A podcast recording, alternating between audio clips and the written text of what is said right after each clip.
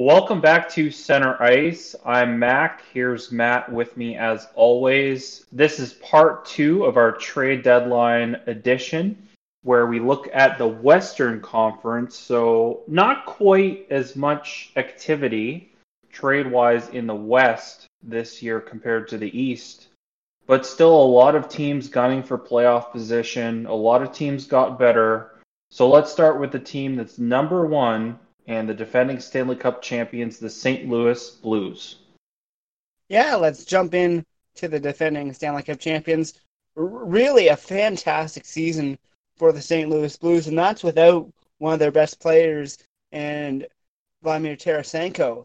And I'm telling you, these St. Louis Blues, they're really contending to repeat as Stanley Cup champions. And uh, I don't know if the mic picks up. Um, I'd say my cat Oscar here agrees with me that the Blues have just been unbelievable this year. I haven't gotten a chance to watch as many Blues games as I wanted to just because of work and whatnot. But when I have, I've just been amazed. They haven't skipped a beat. You, I'm sure you've heard about the Stanley Cup hangover before, and I'd say it's a real thing. But I don't think the Blues ever really had much of a hangover coming into the season this year, and they didn't make a whole lot of moves at the deadline. Really, they, the big one really was getting Marco Scandella from Montreal.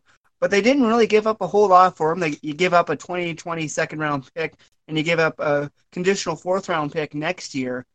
And really, that's all St. Louis really had to do because they've been so good this year. They didn't need to make big moves.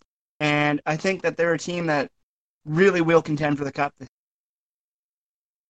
yeah, absolutely. I think the biggest surprise for me with St. Louis this year has been David Perron. I mean, leading them in points with 60. And then when you talk about depth, this team has depth. Ryan O'Reilly at 59 points, Brayden Schenn 57, Jaden Schwartz 57, Pietrangelo 50, and then Robert Thomas 42. They have basically been able to play without Vladimir Tarasenko no problem, and they haven't had him for most of the season. And then you look at the goaltending. I mean, the goaltending has been outstanding.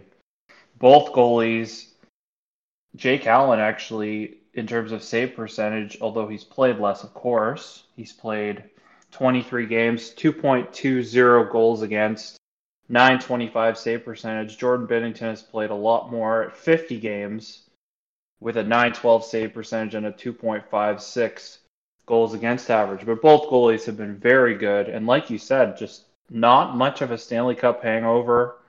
They lost a couple guys, but it hasn't really affected them, it seems. Like you lost Pat Maroon, for example, and he's kind of had the same role with Tampa Bay, who is not quite as good as St. Louis, but they're still very good. And you mentioned Scandella it was just kind of a depth move and and I'll give them credit for not trying to do too much here because But when you're when that it, good, you don't need to do much, right? Exactly, but I think it's I think it's easier to I think it's easier to say that than to do that. You know what I mean? Because I'm sure there were some there were some tempting moves out there because there were big names flying around. Like Kreider before he re-signed, you know, Toffoli, all these guys were out there, Coleman, and the, they were going to cost you a pretty penny. But ultimately, the Blues just said, you know what? We're good enough as is. Let's just tweak this roster a little bit. You give up a second round pick, like you mentioned, to get Scandella. And ever since they got him, they've been pretty much unbeatable. So yeah, I mean, you know, Doug Armstrong, you got to give him a lot of credit there, man. When you're when you're winning and you've got the good chemistry, those are the types of moves that you make to win even more. And it, as you said, they've pretty much been undefeated since they acquired him. And St. Louis, I'd say, even though they're in a real battle with Colorado right now to crown the Central Division champ, I, I really think St. Louis over Colorado. I, am still going to hold on to that. I think Colorado is a very good team and we'll get to them. But I think St. Louis is just in such a good groove right now. You look at their their last 10, 8, 2 and 0. I think that even though Colorado has been great, I think St. Louis just is a little bit better, and I think that they can take home the Central Division crown here. Yeah, I'll agree with you on that one. I think all all of us kind of fell in love with the Colorado Avalanche after that playoff run, but really, if you look at the Avs this year, I mean, Nathan MacKinnon is just carrying this team. And last year, you saw the numbers Rantanen was putting up. Rantanen is not having the same type of year. Basically, there's a massive point gap between MacKinnon and I think it's Cale Makar uh, for points on the Colorado Avalanche. The goaltending has been a little bit inconsistent. I think they expected more from Grubauer, and now they've got this Francouz kid who they signed, and he's been very good for them.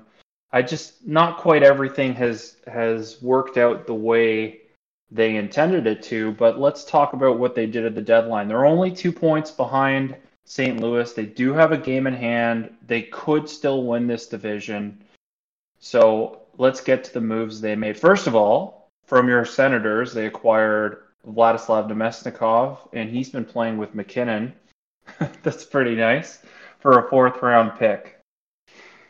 Yeah, I'd say that was a, a solid pickup by Joe Sakic. Uh, Namestnikov, the thing that I liked about him here in Ottawa is, is that he's done a he did a fair amount here in Ottawa with very little. Let's be honest. He he put up about ten goals. He got you know, he had about 20, 30 points here in Ottawa, and, which on the Senators is may not seem may not seem like a much compared to the rest of the league, but for the Ottawa Senators, that's pretty darn good. And you didn't give up a whole lot for Namestnikov, and he's put up some decent numbers in his few games in Colorado, and I think that come playoff time, he's the type of forward you need. even if you have him on your third or fourth line come playoff time, he's the type of player you need. He's got some speed, he's got some strength, and he certainly has the skill.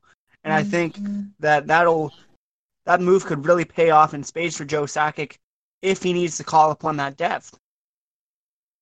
Yeah, and that's really the only move they made. They made a very minor move to get some goaltending depth, acquiring Michael Hutchinson from Toronto for Calle Rosen. Again, like really not much made there. And I think if you're Joe Sakic, you say, why do I need to do too much? Yeah, maybe we have a little bit of a goaltending issue, but the prices for the goalies are kind of ridiculous, and we still have good goaltending, and we're only two points behind St. Louis. So we've had a great year. We just have to uh, trust in the guys we have and trust in our coaching staff and see what happens. And I think there's two things you can do at trade deadline. Number one, you can make some big moves, and that does send a good message to the locker room saying you're in it to win it, for example. But also, I think there's there's an equal message sent when you make these kind of minor tweaks where you say, "Hey, we believe in you guys, and we know what you can do. So we're just adding a little bit here, and the rest is on you."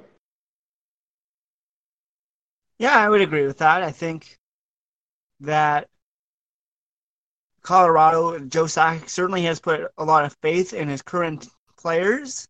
And I think that if Colorado, we don't start seeing some results come playoff time, not that I think some big moves are going to happen, but I certainly think that Joe Sakic will be more inclined to make some bigger moves come draft day. And I think that Colorado, even though, as you mentioned, MacKinnon's just been carrying this team. You and I both know how good this team can be, and if if they can find a way to get that team going on the level they were last year, I'd watch out for Colorado.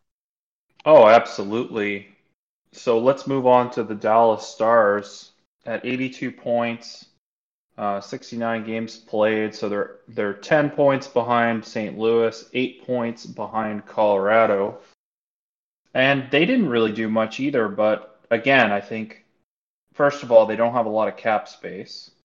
And second of all, I think you clearly believe in what you've got there. And Dallas, they're kind of like they're kind of like Columbus in the way they play, but at the same time they have a little bit more star power. But again, this is a very good defensive team. They're never going to have a high goal differential and they have excellent goaltending between Khudobin and Bishop. So I'm not really surprised they didn't do much. I think I would have liked them to maybe get a little bit more bottom six scoring. I'm not sure how much the bottom six is doing for the Dallas Stars this year. But I mean, other than that, there wasn't much for them to do. Their defense is good, their forward group is good. They don't need goalies. So, I mean, I like the fact that you just kind of trusted in what you have, to be honest. And I think we're seeing that a lot more from Western teams this year than we did from Eastern teams because everything in the West compared to the East, and not not counting the Metropolitan Division, but I'd say particularly in the uh, West, everything's a lot tighter. Everything, every team seems to be a lot more comfortable with the wa- roster that they have going down the stretch run into early April compared to the East, where there were a lot of teams that are close together, but GMs in the East seem to have the opinion of we need some we need some more pieces to get us over the top. So I think that there's a different mindset from GMs in the East and GMs in the West this year, and the trade deadline really shows it. Yeah, that's a great point, and we'll we'll get to more of those West teams in just a second. But I want to finish on the Dallas Stars. You've gotten 50 points from Tyler Seguin in 69 games, which is not probably where he wants to be. And then there's just a huge drop off. Jamie Benn has 39 points. Heiskanen 35, Radulov 34, Hintz 33, Klingberg 32, Pavelski 31. Well, they need much, more from those guys. Yeah. And then if you much. look at the bottom six, Matt, like for example, Mattias Janmark, 21 points. Jason Dickinson, 21 points. You need more. You're absolutely right. After Seguin, pretty much everyone's in the mid 30s or even the 20s, and that's not good enough to go on a playoff run. Uh, you and I have known from watching playoff hockey for a long time now that you gotta have those depth players step up if you want to contend for the Stanley Cup. And Dallas right now is on a bit of a losing skid. They've lost six in a row right now. And I think the reason why there's not as much panic in Dallas as there would be in a place like Florida or Pittsburgh is because you look at the Central Division standings, Dallas still has a four point cushion on Nashville. However, I think if you're Dallas, you got to get the win soon because Nashville is a team that can turn it on anytime and they can make you pay for it. Yeah, they've gotten hot lately as Nashville, and that's mostly due to the play of Juuse Saros, who has basically spelled Pekka Rinne, who is not having a good year whatsoever. And and to be fair, Saros was not having a good year either until recently. So the Predators have gone on a bit of a run here, six three and one in their last ten. They've won three in a row. Their goal differential is down to negative two. However, they're still they're still kind of uh, not in an enviable position here because you've got 78 points. So does Vancouver. Winnipeg has 78. Minnesota has 77. Arizona has 74. So there are four teams within four points of each other, which is absolutely crazy.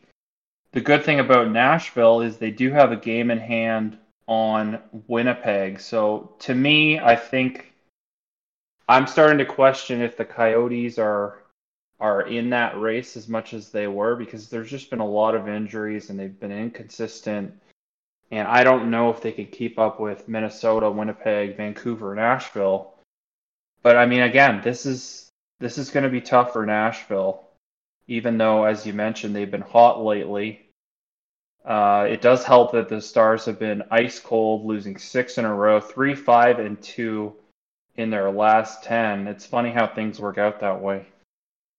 Yeah, it is. I think that Dallas certainly can turn it around. I'd say they they don't have an easy schedule. I, I, I don't believe in the easy schedule thing because when you get into March, April, every team's playing their hardest. However, compared to some of their opponents, the teams they have to face, you face Florida on Thursday at home, you face San Jose at home on Saturday.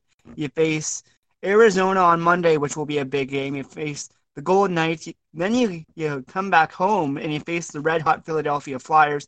And then you play Winnipeg a couple days later. So it's it's an easier schedule than some other teams, but it's certainly not a cakewalk. And I think that you got to take this schedule seriously, even if you're playing a lot of teams that aren't in playoff spots. You got to get these wins when you can because Nashville's right on your tail, and so is Winnipeg. Yeah, absolutely. So let's move on to the aforementioned Nashville Predators. Like I said, they're at 78 points. They're trying to chase down Dallas, and they're getting close, but they're not quite there yet. Didn't do much at the deadline. You acquired Ben Harpur for Miikka Salomaki. That's more of a minor league depth trade, getting a defenseman for a forward. You did acquire Korbinian Holzer for Matt Irwin and a six round pick. That gives them a little bit more depth on defense, and he's been good with them so far. Again, that's a that's a low cost move. There's very little risk in that. And I think the biggest thing is you kind of made your own little trade deadline acquisition, it seems, with this brilliant play of Juuse Saros lately. And Saros is a guy that a lot of people feel has the talent and ability to take over the crease from Pekka Rinne as he gets older and kind of declines overall. And they've been waiting for him to take over. Maybe we're starting to see that now. I mean, he has been unbelievable lately. I would agree. I remember Juuse Saros. Whenever he'd come in and fill for Pekka Rinne, there was so much potential there, and he had a lot. He has a lot of raw talent. And as you said, a lot of people were just wondering when is he finally going to take over for Pekka Rinne. And I guarantee you that if he can carry this team in the playoffs over the next two three weeks, I think that that might just cement it. Yeah, it's it's certainly possible. Although I I don't know. I mean, it's there's so many good teams fighting for that for those two spots right now. But in Nashville's case, if the Stars continue to struggle, you may not have to worry about that wild card spot. You may be able to get in in a division spot. So I think their best chance might be just that. You know, maybe maybe the Stars continue to struggle and you start racking up wins like you've been doing, and then before you know it, you're in a division spot it certainly would be more comforting to be in a division spot than it would be in being a wild card spot because then you avoid the St. Louis Blues really. Because I'd say between facing Colorado or St. Louis, I think that they match up better against Colorado. I think they get a better shot against Colorado. Yeah, although well, yeah, those, those are both awfully tough matchups for sure. Well, the other option is if you fall to the wild card, eh, of course, everything's really up in the air. So take this all with a grain of salt, Mac. But you look at it, eh, you fall to the wild card. Now you face a team like Vegas or Edmonton, and I'd say between Edmonton and Vegas, I'd rather face Vegas because mm. Edmonton has Leon Draisaitl and Connor McDavid.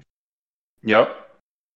But still, if you can end up third in your division, it's just it means it's a lot more comforting. You only really have to worry once you get into that spot, you just need to maintain it.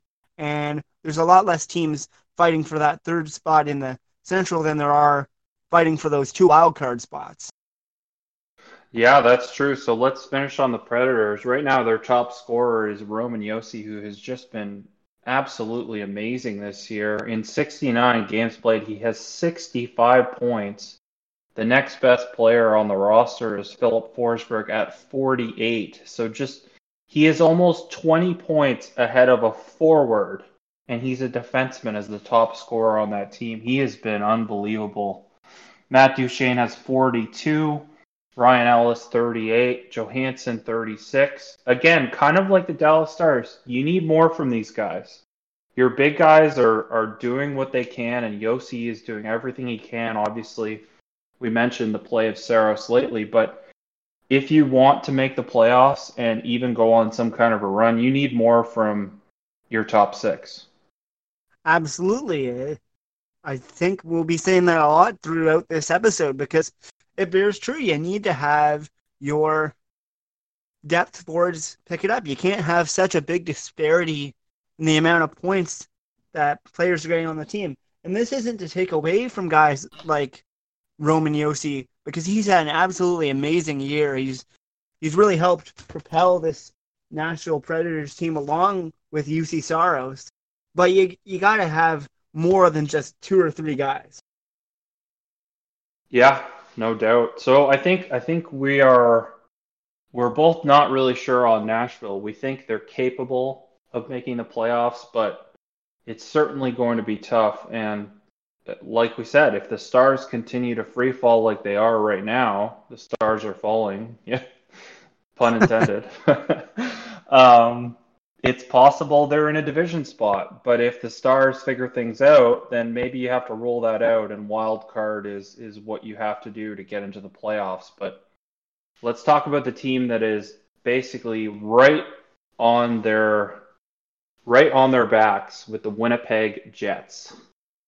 Yeah, the Jets pretty much in an identical situation, at least standings wise, to the Nashville Predators. They have one more game played than Nashville, which I think gives Nashville a, a big edge right now. But Winnipeg, six three and one in their last ten as well. They've won three in a row as well, and Winnipeg, they made a few minor moves as well. It, it's a trend we've, as we mentioned, we've seen across the Western Conference as a whole. Of course, they go out and get Dylan DeMelo from the Ottawa Senators. I think a very solid move there for. They basically get him for nothing. They get him for a, a late pick yep coming up. I think I lost my note here, Mac. It's there's so third many round pick, third there, round that, pick in 2020. Yes. There we go. I knew I had a feeling it was this year, but wasn't quite sure whether it was next year. Anyways, you still don't give up much for Dylan DeMelo, and he's been pretty good in his time in in Winnipeg. He's given them some nice depth on their defense there, and it not only does it not cost not cost you much in terms of assets, it didn't cost you much on the salary cap. I think that's one of the best moves that Winnipeg made, and particularly right now in what has been a real tight race for that wild card. And Winnipeg, I'm sure, would love to vault themselves into the division spot as well. They also go out and get Cody Eakin from Vegas for a 2021 conditional fourth round pick, and that pick becomes a third rounder if the Jets make the playoffs or re-sign Cody Eakin. Again, another solid depth move. You don't give up much for Cody Eakin. He slides in nicely there in your bottom six, but can also easily move up into your top six if you need him to. And I think that those those are two real good moves from Winnipeg. What about you, Mac? Yeah, that's that's a great point. Again, just minor tweaks. You you trust in the guys you have. Winnipeg has been kind of up and down most of the season. I think everybody expected that they were going to be not quite the powerhouse they were last year because just so many losses in the off season. But I think we we did not give them enough credit for what they got for Jacob Trouba because you look at how well Neil Pionk has played. He has basically outplayed Jacob Trouba, who signed a massive contract with the New York Rangers. And yes, he's not really an offensive defenseman, but it's worth noting that Pionk has really established himself as a reliable top four defender, and he's racking up the points for the Winnipeg Jets this year. Yeah, you make a great point there. Looking at the Winnipeg Jets' current statistics compared to teams like Nashville and Dallas, where there's a, a real scoring disparity in terms of points, you look at Winnipeg, Mark Scheifele's got 72. He's leading the team right now. He's had a fantastic year. Kyle Connor is one point behind him, though. He's got 36 goals and 35 assists to total 71 points. Blake Wheeler's about eight behind him. He's got 63 this year. And then Patrik Laine is right there as well. He's got 62 points this year. He's got 27 goals, and it looks like he'll get to 30 again this year. And then right behind him is Nikolai Ehlers followed by Neil, Neil Pionk. This is, is a Winnipeg team, I'd say, compared to previous years where you saw that scoring disparity. You're not seeing as much this year, I think that really bodes well for Winnipeg. Yeah, and, and you mentioned Laine. I have to give him a ton of credit for just how much he's improved his all around game this year. He has basically become really a pass first player. He shoots when there's an opportunity to shoot and score, for example, on the power play with that patented one timer of his. But other than that, he has become a guy who will stick up for teammates when there's a big hit in the corner. Um, he'll be physically engaged in a game no matter what. Like I said, he's a pass first player. He's now much more of a team oriented guy. And I think that has just made him even better And I think you look at the shot totals right now at 224.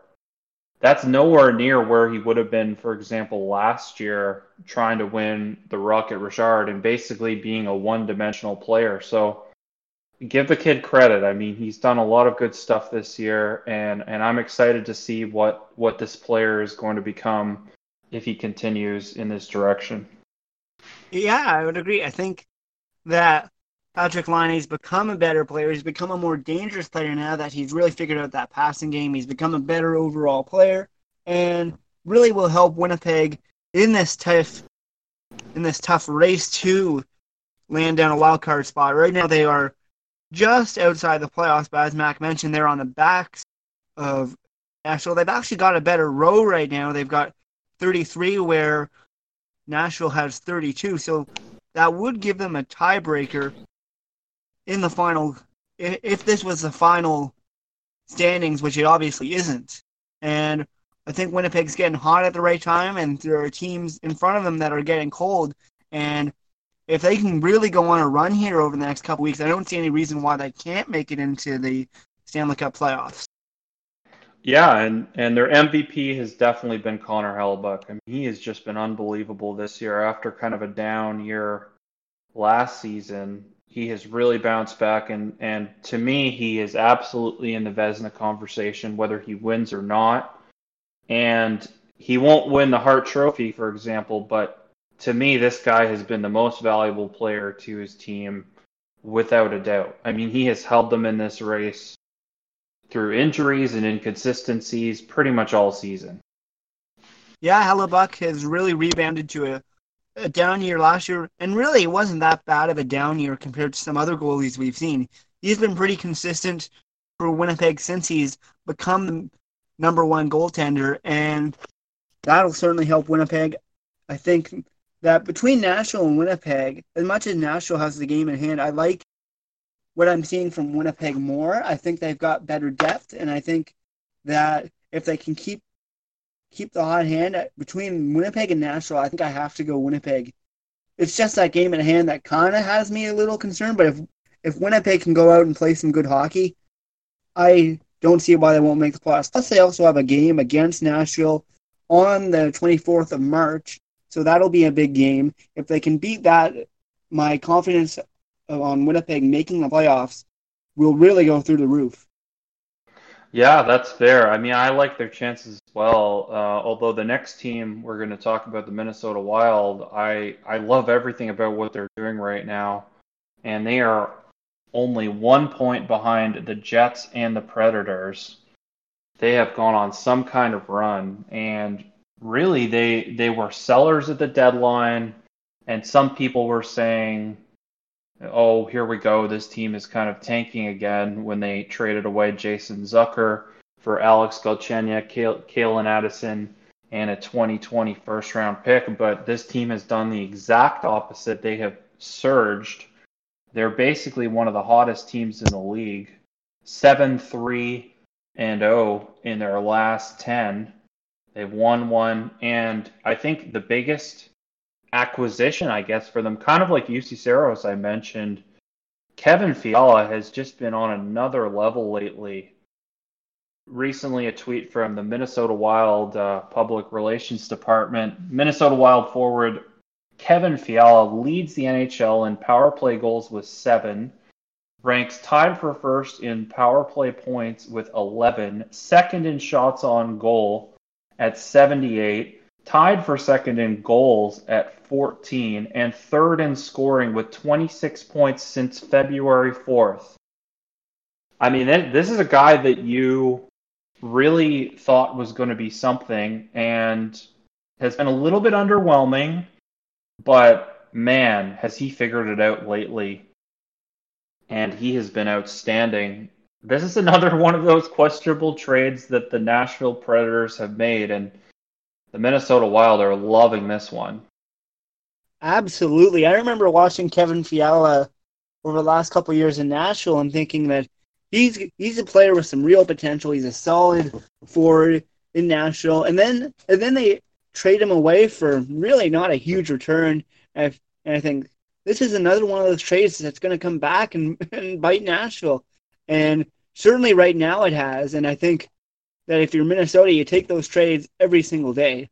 Yeah, yeah.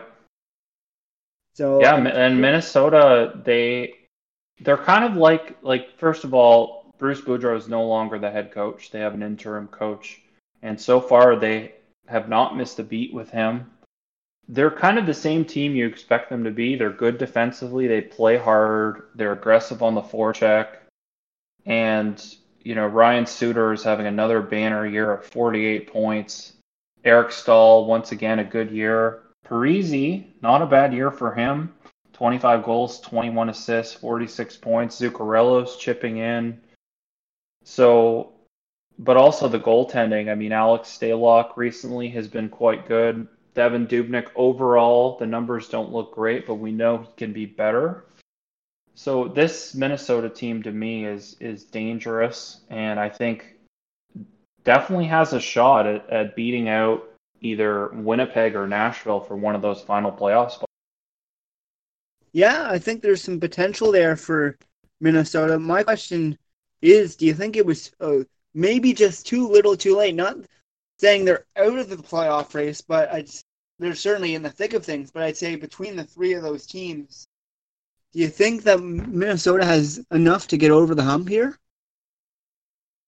I mean, I guess the question is how far can Kevin Fiala carry them? Because he's basically doing his best impression of Nathan MacKinnon since early February, and Speaking it's not Nathan, stopping anytime soon. So I, I don't know. I feel I feel good about the way they're playing. Well, oh yes, MacKinnon. Go ahead. Uh, he is out two, one to two weeks with a lower body injury right now. Uh oh. That's what Bob McKenzie is saying right now. So obviously, at the time of this recording, this is breaking news. By yep. the time we get this up, it won't be. But I'll, I'll tell you, Mac, I think that that certainly puts a damper in Colorado's at least division title ambitions. I'm not worried about them not making the playoffs, and of course, Nathan MacKinnon will be back by the time the playoffs get started, but you look. I'm very confident in saying now that St. Louis is going to win the Central Division because, as you and I have mentioned earlier in this very episode, that Nathan MacKinnon is carrying this team right now. He's been unbelievable, and I think that even if he's only out for one week, that'll really hurt yeah. Yeah. the Colorado Avalanche's production. But you can look at this two ways as well. I mean, in terms of the Hart Trophy discussion, if the Avs really kind of struggle in these next in this next little while before the playoffs, his case for MVP gets even stronger because you see what they're like without him. And some people have said to me that without him, this is a borderline non-playoff team. And as much as as that seems crazy, I think I agree. I mean, he has been that good unbelievable season for Nathan MacKinnon.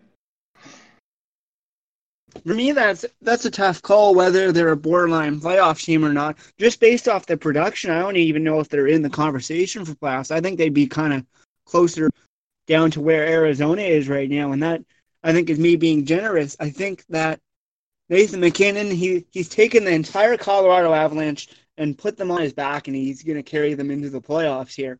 And as you said, I think that if Colorado, Colorado struggles here, I think Nathan MacKinnon's really got a good case for Hart Trophy. Not that he didn't already, uh, but if, if the Avalanche struggle, it's certainly looking good for a Hart Trophy for MacKinnon.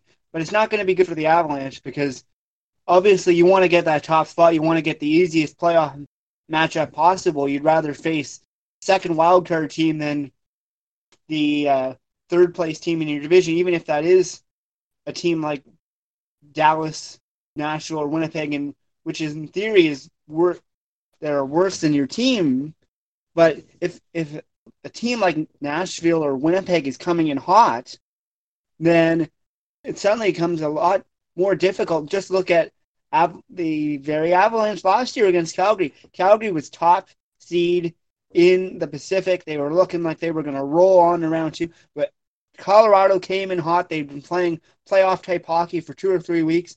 So, and they take out Calgary in five. So you can't underestimate these teams that squeak into the third, the first, second, or even third spot in your d- division, right? Yeah, for sure.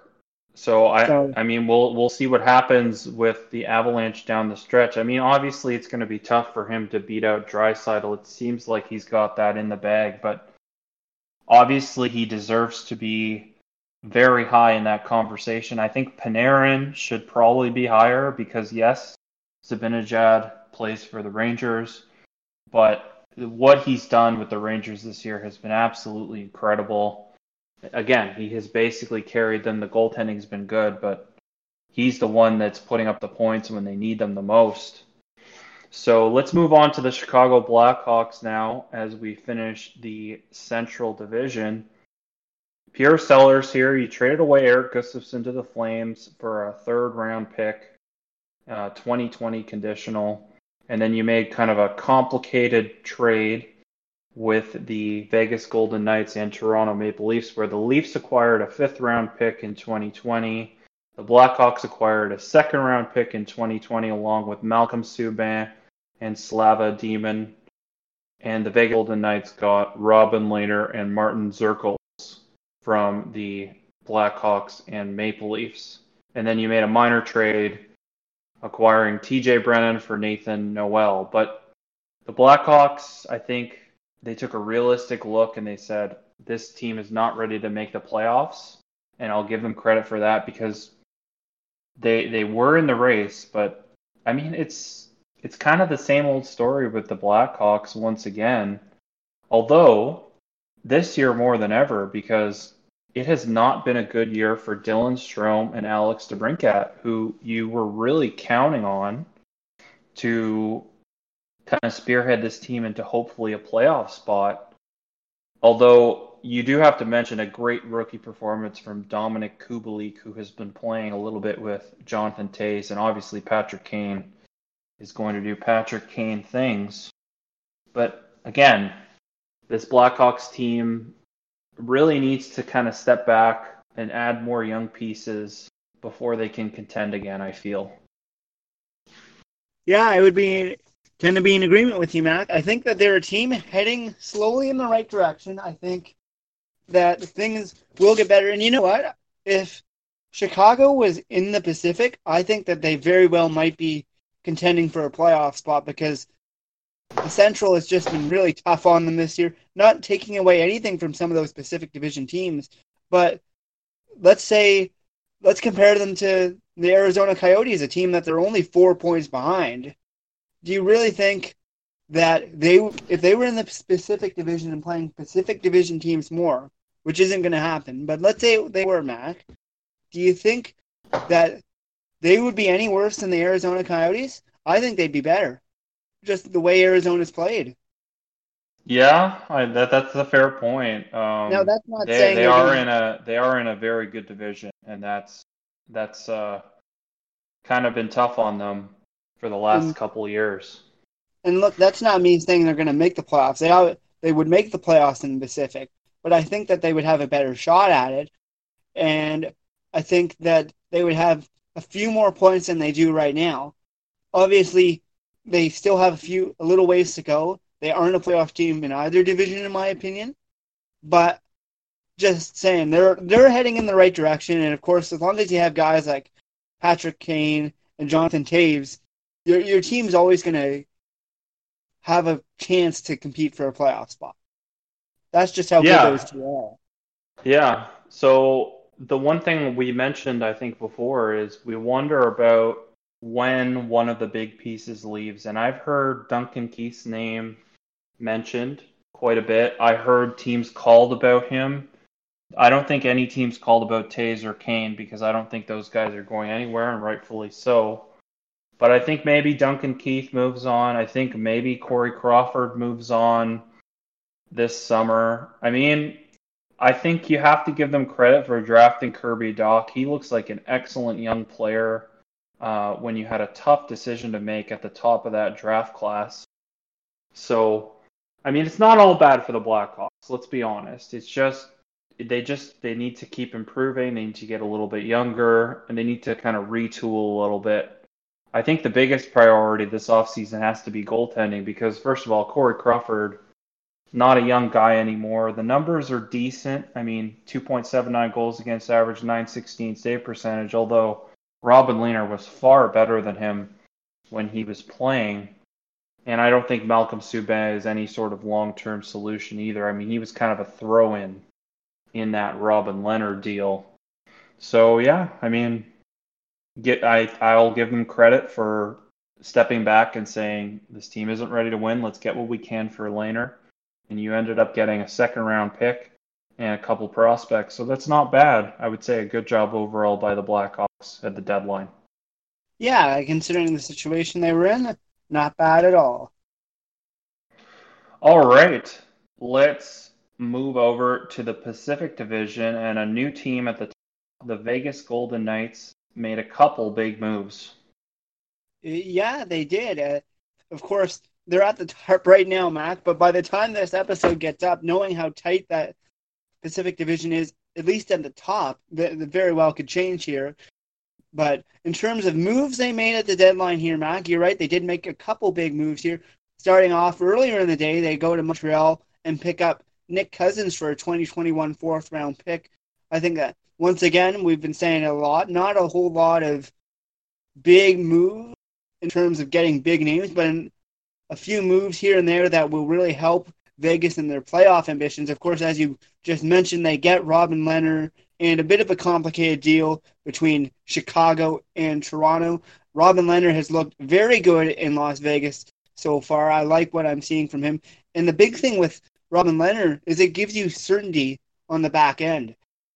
Before, it was really just Marc Andre Fleury. Nothing against Malcolm Subban, but as soon as Marc Andre Fleury got hurt or needed a day off on a back to back, the chances of Vegas winning certainly were decreased by having Malcolm Subban in the net. Now that you've got a, a real solid goaltender and a real solid backup option in Robin Lehner, you could split the time between the two of those guys, and both have looked very good and really helps bolster the Vegas Golden Knights, at least on the goaltending front. Yeah, absolutely. That's a great point you made. Um, something to look for in the offseason is there's talk that maybe they'll sign Lehner and let Fleury go.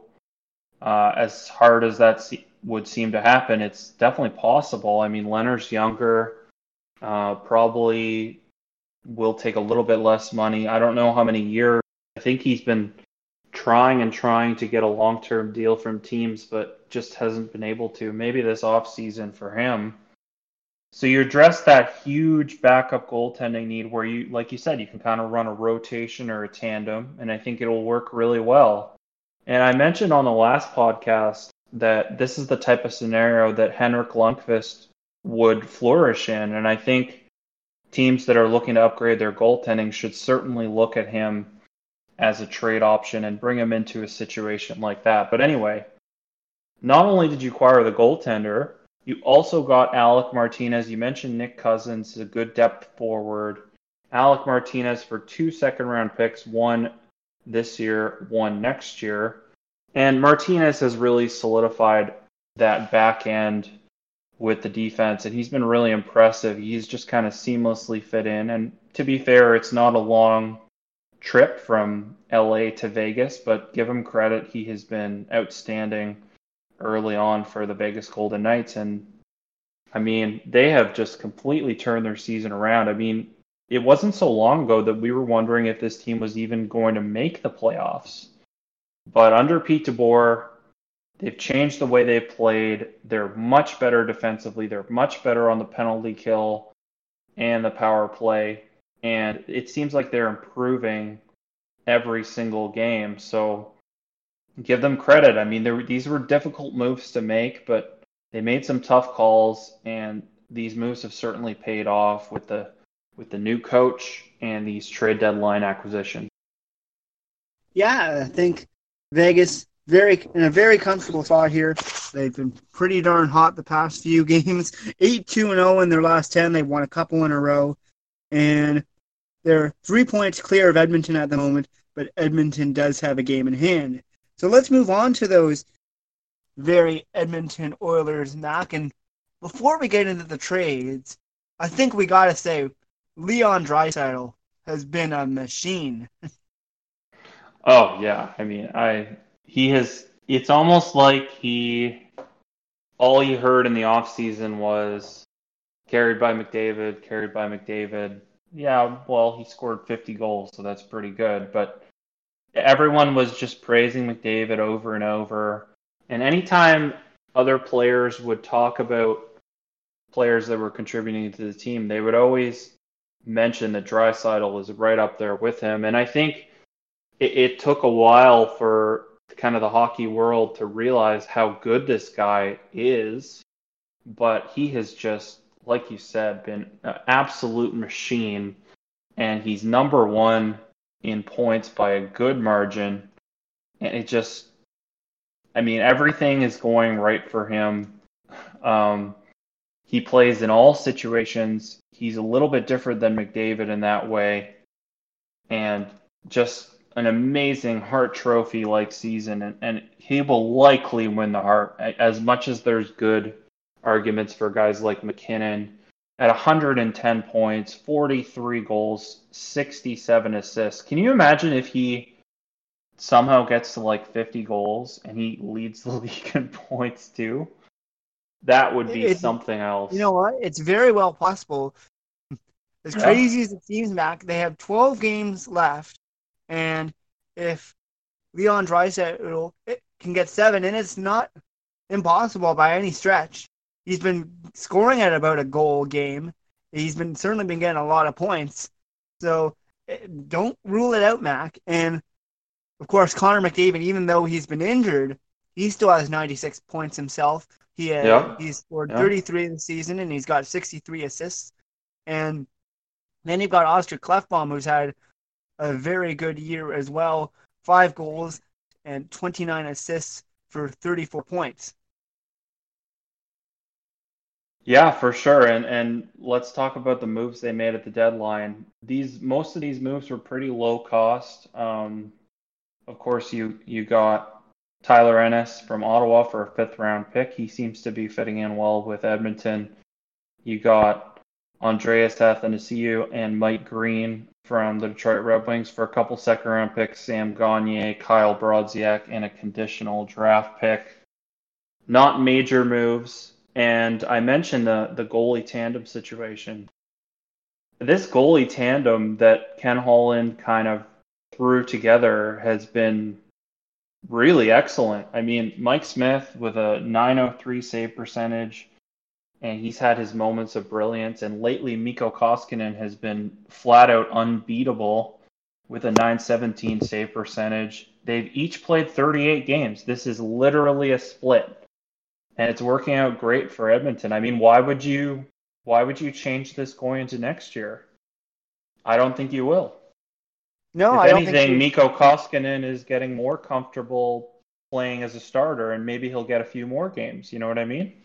Yeah, I, and I don't think it's something you change going into the playoffs if you make it there either, because yeah, the playoffs are a tighter schedule, but look, if it ain't broke, don't fix it. Both Mike Smith and Mikko Koskinen have been very happy sharing the load between one another. So if if you put, let's say you start Smith for game game one of a theoretical series, and then you put in Koskinen for game two. I don't have any problems with that, and I don't think either goaltender would have an issue with that either.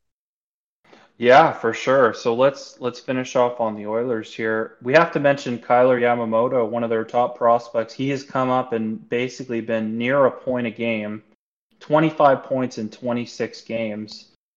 And the Oilers, they have really changed their play style under Tippett, where they're they have players that understand their roles. You have guys like Josh Archibald, who's a hardworking player. He kills penalties. He's not paid very much. That just understand their role. Gaetan Haas, for example, again, kind of same type of player. They're greater than the sum of their parts. Yeah, they have Draisaitl, McDavid, Nugent Hopkins, etc. But if you look at the rest of the roster, it's not a sexy team on paper but they know how to play. They play hard. And even when they don't have their best efforts, it seems like someone steps up, whether it's the goalie, the penalty kill, the power play. Someone steps up for them when they need them the most. That's what I'm most impressed with on this Edmonton Oilers team, and and they're right in the race with Vegas, only three points behind them. They do have a game in hand. They lost to Vegas the other night, but I mean, it's certainly been a fun team to watch this season, and and give them credit, they've played very well. Yeah, they've played very well indeed. And let's move on down the road to their provincial rivals, who happen to be in third. And I'm hoping that it doesn't matter which seed either team is, but I really want to see Battle of Alberta playoffs. We haven't seen it since the early 90s, and we're only 12 games away from potentially seeing it here, Mac. So please stay in those two spots, Edmonton and Calgary. Yeah, a lot of people are hoping for that, and also in the East, they're hoping for Pittsburgh and Philly, eh? Oh yeah, that wouldn't that be something? And it, of course, it's a bit early for playoff predictions, but I gotta say, I think that Philadelphia wins that one. But it it would be a real, real barn burner of a series. Not only would it be high scoring, but there'd be a lot of uh, physicality in that too. Yeah, and, and you mentioned the Flames. They're now at 79 points. Vancouver does have a game in hand on them, and they're only behind by one point. So that's a little bit worrisome. But also, if you look at their records in the last 10, 6 3 and 1 for Calgary, 4 5 and 1 for Vancouver. So Calgary is a little bit hotter right now, and really, they need to maintain this pace if they want to make the playoffs. So let's take a look at their schedule.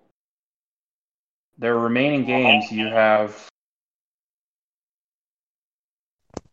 You have the New York Islanders, and that's in Calgary. You have the Winnipeg Jets in Cal in Calgary as well. And then you go on the road to New York for kind of a two game set, sorry, three game set where you play the Rangers, the Islanders, and then the Devils. Then you play Tampa Bay at home, San Jose at home, Anaheim at home, and then it gets tough. These are your final four. These are all teams that are very close to you in the standings. At Vancouver, at home against Winnipeg, at home against Vegas, and then the final at home against Edmonton.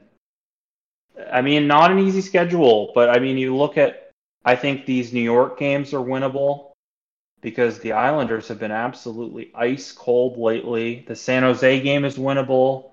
The Anaheim game is winnable. Tampa Bay with their injuries, that's got to be winnable because it's on home ice. So you, I think you need to win at least 75% of these games if you want to make the playoffs. I'd say that's fair. And I think as much as Vancouver's right on their tail, I think I got to give the edge to Calgary just because Vancouver's been so bad on the road. If you ask me, they're a completely different team, in my opinion, when they go face a, a team on the road than when they are at home in Vancouver. When they're home in Vancouver, these the Canucks are a very good team, but you just to switch to Vancouver for 30 seconds here, Mac. You look at the rest of Vancouver's schedule. You play Arizona tomorrow on the road. You play Colorado on the road the next day. Then you're home for the weekend. You play Winnipeg on Sunday. Then you play the Lightning on the 18th. Then you go out for a bit of a mini three game California slash Nevada road trip here, Mac. You play Anaheim, who's on the road, who's been hot as of late. You play LA, who's been scorching hot on the road as, at home as of late. Then you play Vegas on the road. Then you come home, you play San Jose. Then you play that aforementioned Calgary game at home. You play Anaheim. Then you play Dallas on the road. You play Arizona on the road and then you play Vegas at home. So it's kind of about a 50-50 split there, Mac, between home and road games. And in my opinion, if if Vancouver doesn't get their road act together quickly, this could be a real problem for them. Yeah, that's a good point. Um, obviously, the the Canucks have the injury to Markstrom right now, but Thatcher Demko has stepped up and he's been very good. The team overall has not been great, like you mentioned lately. Um, and for Calgary, I mean, you've had a pretty good season. Uh, you look at the the production from the top of the lineup. Tkachuk leading with 61 points. Johnny Gaudreau at 58 points, despite all the criticism he's received this year. Lindholm, another good year with 54. Monahan with 48, Backlund 45, even Mangiapane has 32. Not quite the same year from Giordano as he has 31 right now. And then again, the the depth becomes a little bit worrisome. Derek Ryan at 29, Lucic at 20, uh, Dubé at 16, Bennett at 12, etc. So again, it's it's kind of a situation where you have production from the top six, and then it, really drops off, and it's very questionable. I think that's the biggest thing with Calgary is I believe in their top six. I don't believe in their bottom six. Yeah, I would agree, and that's something I've I've been saying for two or three years now, Mac. Is that yeah, yeah? Calgary's top six is, is quite good, but you, you get to the bottom six, and just isn't that good at all. And compared to their provincial rival, it looks like it's nothing. And then you look at the moves they make at the deadline. They they make a few okay moves. You get Erik Gudbranson from uh, Chicago for a 2023 round pick, and really that's one of the bigger moves you make. You also get Derek Forbort from the LA Kings for a 2021 conditional fourth round pick. Calgary made a few nice moves, but a lot of them were more minor league moves, and in my opinion, didn't really shore up the depth the way they wanted to.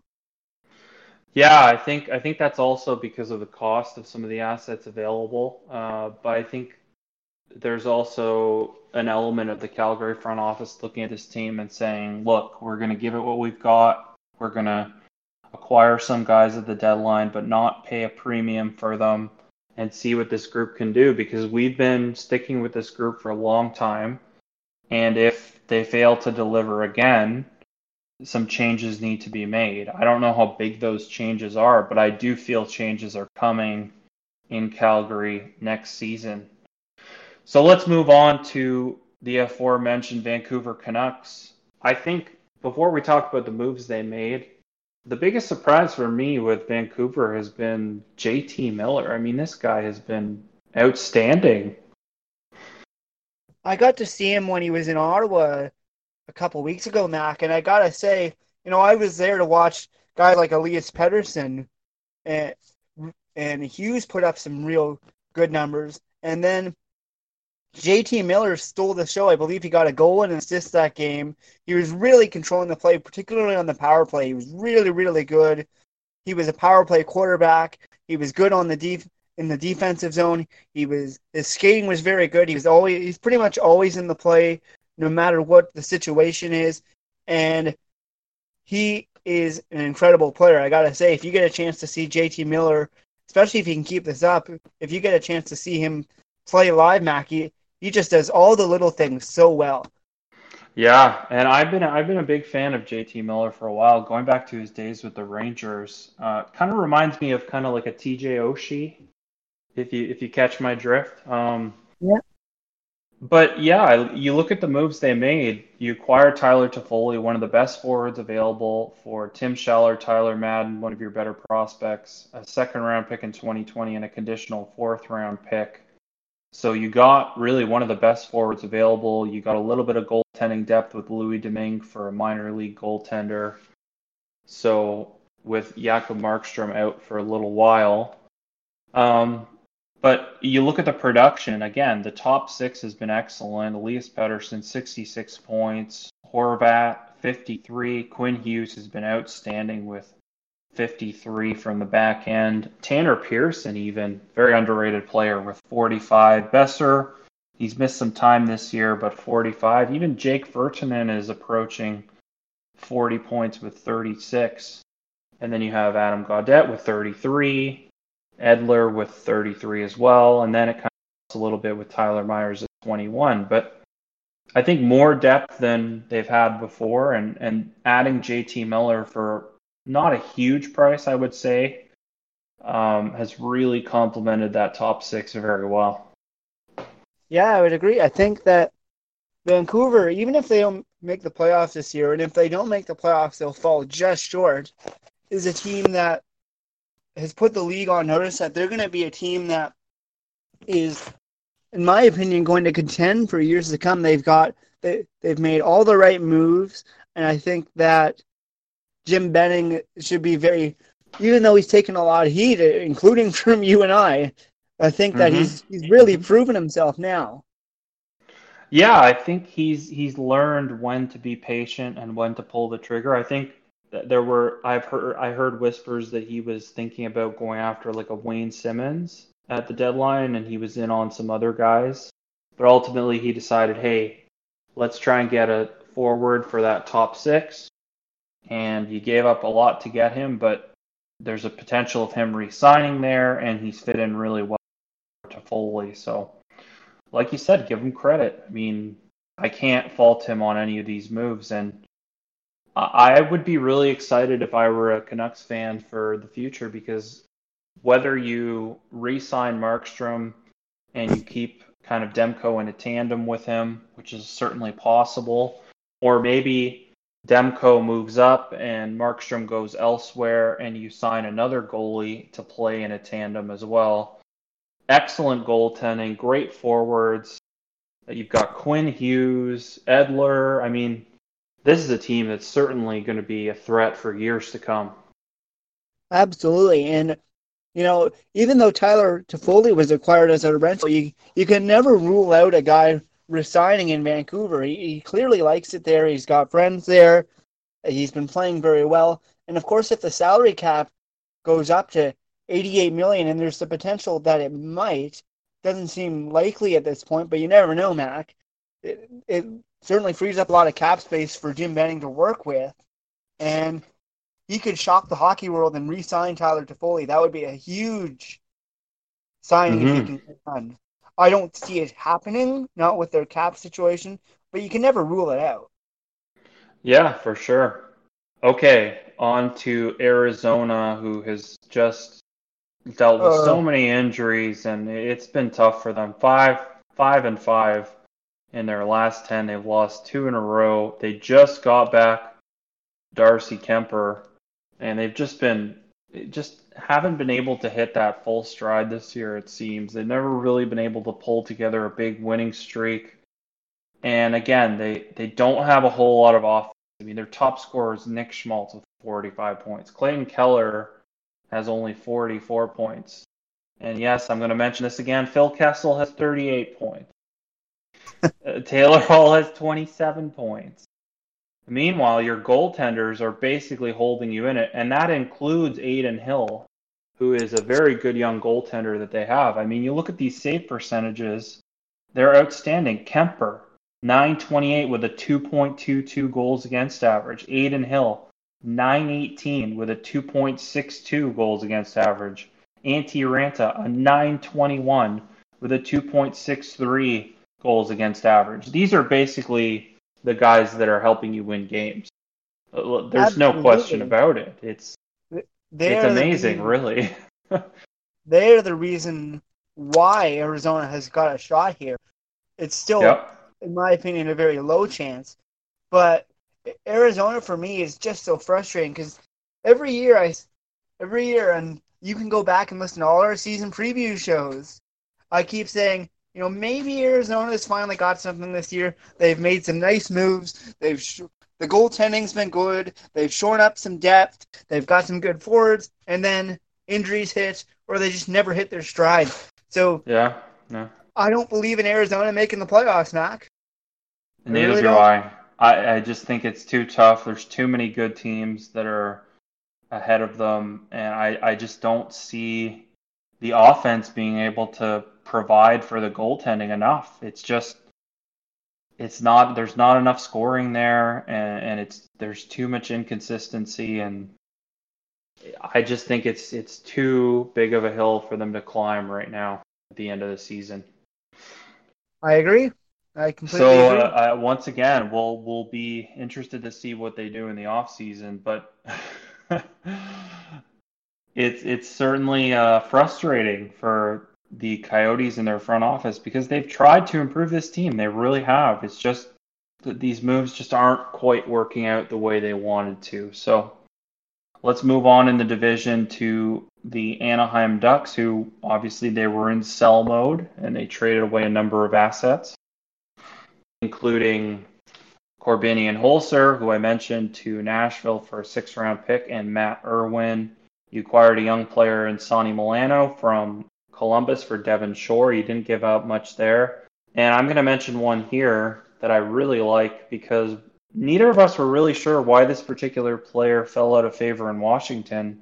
You acquired young defenseman Christian Djoos for Daniel Sprong. That is basically next to nothing. Daniel Sprong is a guy who teams have acquired hoping that his success in junior will translate to the AHL and NHL level, and it just hasn't. And then you move Nick Ritchie, getting Danton Heinen. I like that. I think Danton Heinen is a guy who can really add to your lineup.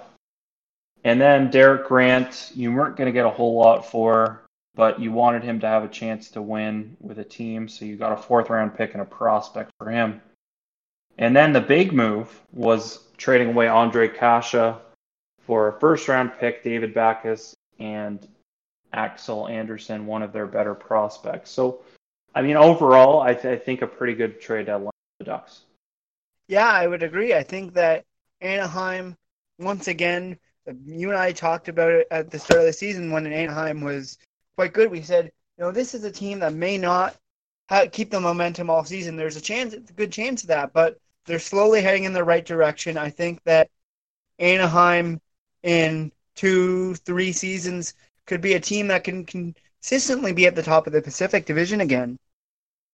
Yeah, we'll see. I, I, they obviously have a long way to go, but I I like what they've done. I really do, and I I'll give them credit for making these moves and acquiring some young players when you can, and selling off these assets and getting a lot for them. I mean, that Ondrej Kase haul is, haul is huge because, first of all, you get a top prospect, you get a first round pick, and you get David Backes, who, on a reduced salary, can really be kind of a leader in the locker room for your team. He's a guy who's been around a long time, and the cap is really not a huge concern for Anaheim right now. So I mean, you look at the young players they have. You've got Max Jones, who's a good young player, Sam Steele as well, and then even we mentioned Danton Heinen, Sonny Milano, and you have some top prospects coming up as well. So, I mean,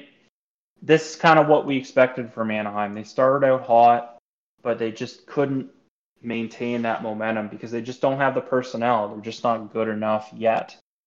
But I like the way they play. They play hard, and I like the way they're coached. And obviously, when you have a goaltender like John Gibson in a retool like this, it helps a lot. So I'll give them credit. I think they did a good job here. Yeah, I would agree. I think that they're doing a good job. It's still going to be a little while to see some results, but I think we're slowly starting to see them. And I think Anaheim's heading in the right direction. And then oh. if we head up the road to San Jose, Mac, I'd say they're heading in the wrong direction. Uh, I I don't understand San Jose. I really just don't. Anyway, you traded away future considerations for a defenseman, depth defenseman in Brandon Davidson. I like the move to get rid of Barclay Goodrow and a third round pick for a first round pick in Anthony Greco. I think that's a great move. Um, you traded away Marleau for a conditional third, and you traded away Brendan Dillon for a second round pick and a conditional third. I mean, these are good moves, but from what I heard, the whispers around the deadline were that this team is going to try and contend next year, and I I just I don't get it. I don't, I don't think it's good enough. I don't think they have enough players. I don't think if you really think Martin Jones is the answer in that with Aaron Dell, I think you're mistaken.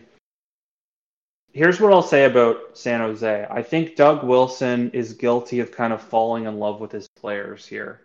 I mean, I don't understand how this man, who is obviously a very smart guy, he had a long career in the NHL as a player, and he's had a long career in a front office. I don't understand how you can go into an offseason and say, Martin Jones is the guy to lead us to a Stanley Cup.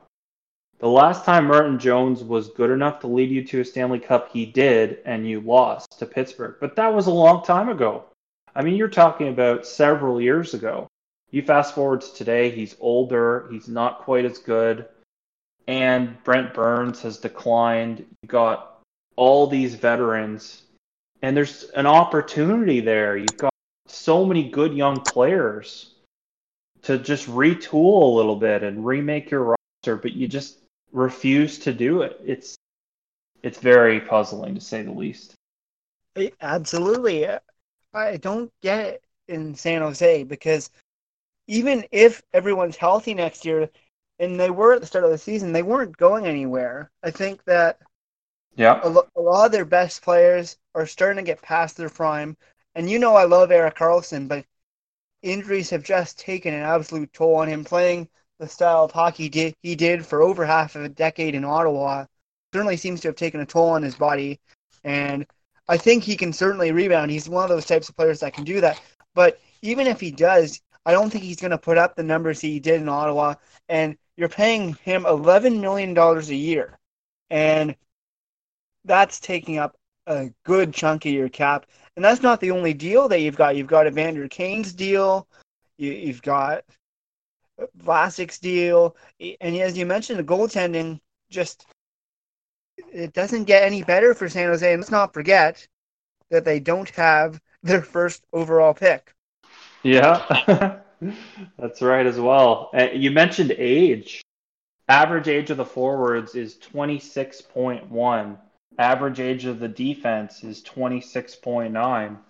And average age of the goaltenders is 30. So this is an old team. And uh, again, we don't quite understand what they're doing. But I mean, Tomas Hertl, for example, he's 26 years old. How long is it going to be before he's 30 years old and you're carrying the same group of players? It's and, and not only that, but you have long-term contracts for Brent Burns. Brent Burns is paid eight million dollars until 2024, 2025. It's it's going to be tough for them to really wiggle out of this unless they can accept the fact that you need to retool. Uh, that's the only way out of this, in my opinion.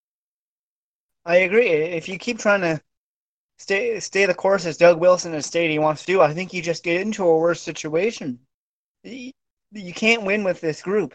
And of course, you and I love to be proven wrong sometimes, but I just don't see it happening with this group. I think you got to retool. You, you got to make some moves to get a little more cap space. But as you mentioned, that's going to be real tough. Yep. It's not looking good in San Jose, and and as of course I mentioned once already, they don't have their first overall pick, and I'd say that I'd say between Ottawa, Ottawa's situation last year and San Jose's situation this year, I'd say San Jose's got it worse because San Jose has been worse than Ottawa, in my opinion. Ottawa was last year, and it's a strong, it's a much stronger draft than last year's was. So even if you're, even if you're giving up, let's say your pick falls to sixth overall, that's still potentially a very solid player. You look at the mock drafts that we've had come out sometimes. A guy like Jamie Jamie Drysdale and Alexander Holtz are kind of around six. Same with Cole Perfetti. So these are very solid players that are going around four, five, six, and boy, could they help San Jose. But uh, Doug Wilson, he saw his team as a contending team when he made that Karlsson move, and they were decent last year, but things have just fallen apart. I think age has finally caught up with them, and I think the cap is certainly catching up with them quickly. Yeah, yeah, I think if there was a year where they were going in and they had the team, I mean, it was last year. They had First of all, you had Nyquist uh, on kind of a, a cheap deal where it was a rental trade, and you just had really one of the best rosters going to the playoffs that you just couldn't win with. And I mean, Martin Jones again, he disappointed when they needed him the most down the stretch in those playoffs. So Let's move on to our final team here, the LA Kings. And I got to say, despite the fact that they're low in the standings, I have a lot of good things to say about the LA Kings this year, Matt. Yeah, LA has been hot as of late. They're 7 2 and 1 in the last 10. They've won, won six in a row. And it may not be good for the uh, for the uh, draft picks and their lottery odds, but you know what? sometimes your players need to win. You have to remember, Mac, these guys are professional athletes, and they're never going to want to lose on purpose. So give LA some credit. I think they had a solid deadline, as we mentioned earlier in the show. They've they picked up a 2021 conditional fourth round pick from Calgary for Derek Forbort, and as well as I know they made another move here, Mac, but I, oh yes, the Tyler Toffoli move, of course. Yes. I lost in my notes again. And in which you, as you mentioned earlier in the show, Mac, they got a lot of real good assets from Vancouver, and I think that LA is certainly quickly moving in the right direction. I would agree with you there, Mac. Yeah, not not only are do they have good pieces and they have good young players, but they play hard. I mean, they they do not give other teams wins just like that. I mean, this is not a situation where I was going to mention Detroit, but Detroit has been playing better lately, so I'll give them credit for that. But basically, you go into a game against the LA Kings and you're going to have to earn a victory. They may not win the game, but they'll play hard, they'll wear you down. They still have guys like Anze Kopitar and Doughty and Brown, but less guys like that and more guys like Kempe, Iafallo, and obviously you had the debut of Vilardi. You're going to see more young prospects coming up soon. Mikey Anderson has played five games with them. He's a good young prospect.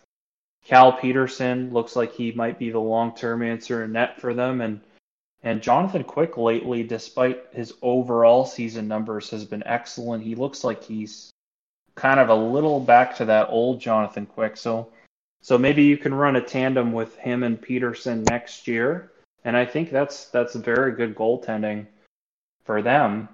So yeah, I not only are they doing the right things in terms of acquiring assets, but you're not. I wouldn't call this a tanking team because they play hard and yes, they're rebuilding. And yes, they don't have a great roster, but they make you earn every single victory against them. Yeah, and I think that's good for moral on the team, and it's also it's a good feeling overall. I think LA, the Kings at least could use a win, and I think that at the end of the day, you got to remember that it's a draft lottery, and even with this surge from the LA Kings over the past couple weeks, they could still end up at number one. So you might as well win when you can. Help Get your players some experience, get them better, and I think that LA is doing the rebuild right. All right. So I think that just about does it. Any other closing thoughts, Matt? Oh, well, not at the moment. I think that we've got a lot of thoughts that we can save for our next episode, which will be soon. So I think we'll save them for then. Overall, a very busy trade deadline. I think that we may not see a trade deadline this busy again for quite a while. It was a record number of trades. I think that we may see something like this again when Seattle comes into the league and the expansion draft looms on the horizon because uh, teams may have learned their lesson from George McPhee a couple years ago. So it'll be interesting to see what happens in the trade lines in the future. But I'd say overall, teams got what they wanted out of the deadline, and uh, this will be a deadline that I think we'll look back on for quite some time. Yeah, absolutely. So, once again, thanks for listening wherever you are. We appreciate each and every one of you. This has been Center Ice brought to you by the National Podcast Network. My name is Mac for Matt, saying goodbye. Enjoy the games, guys.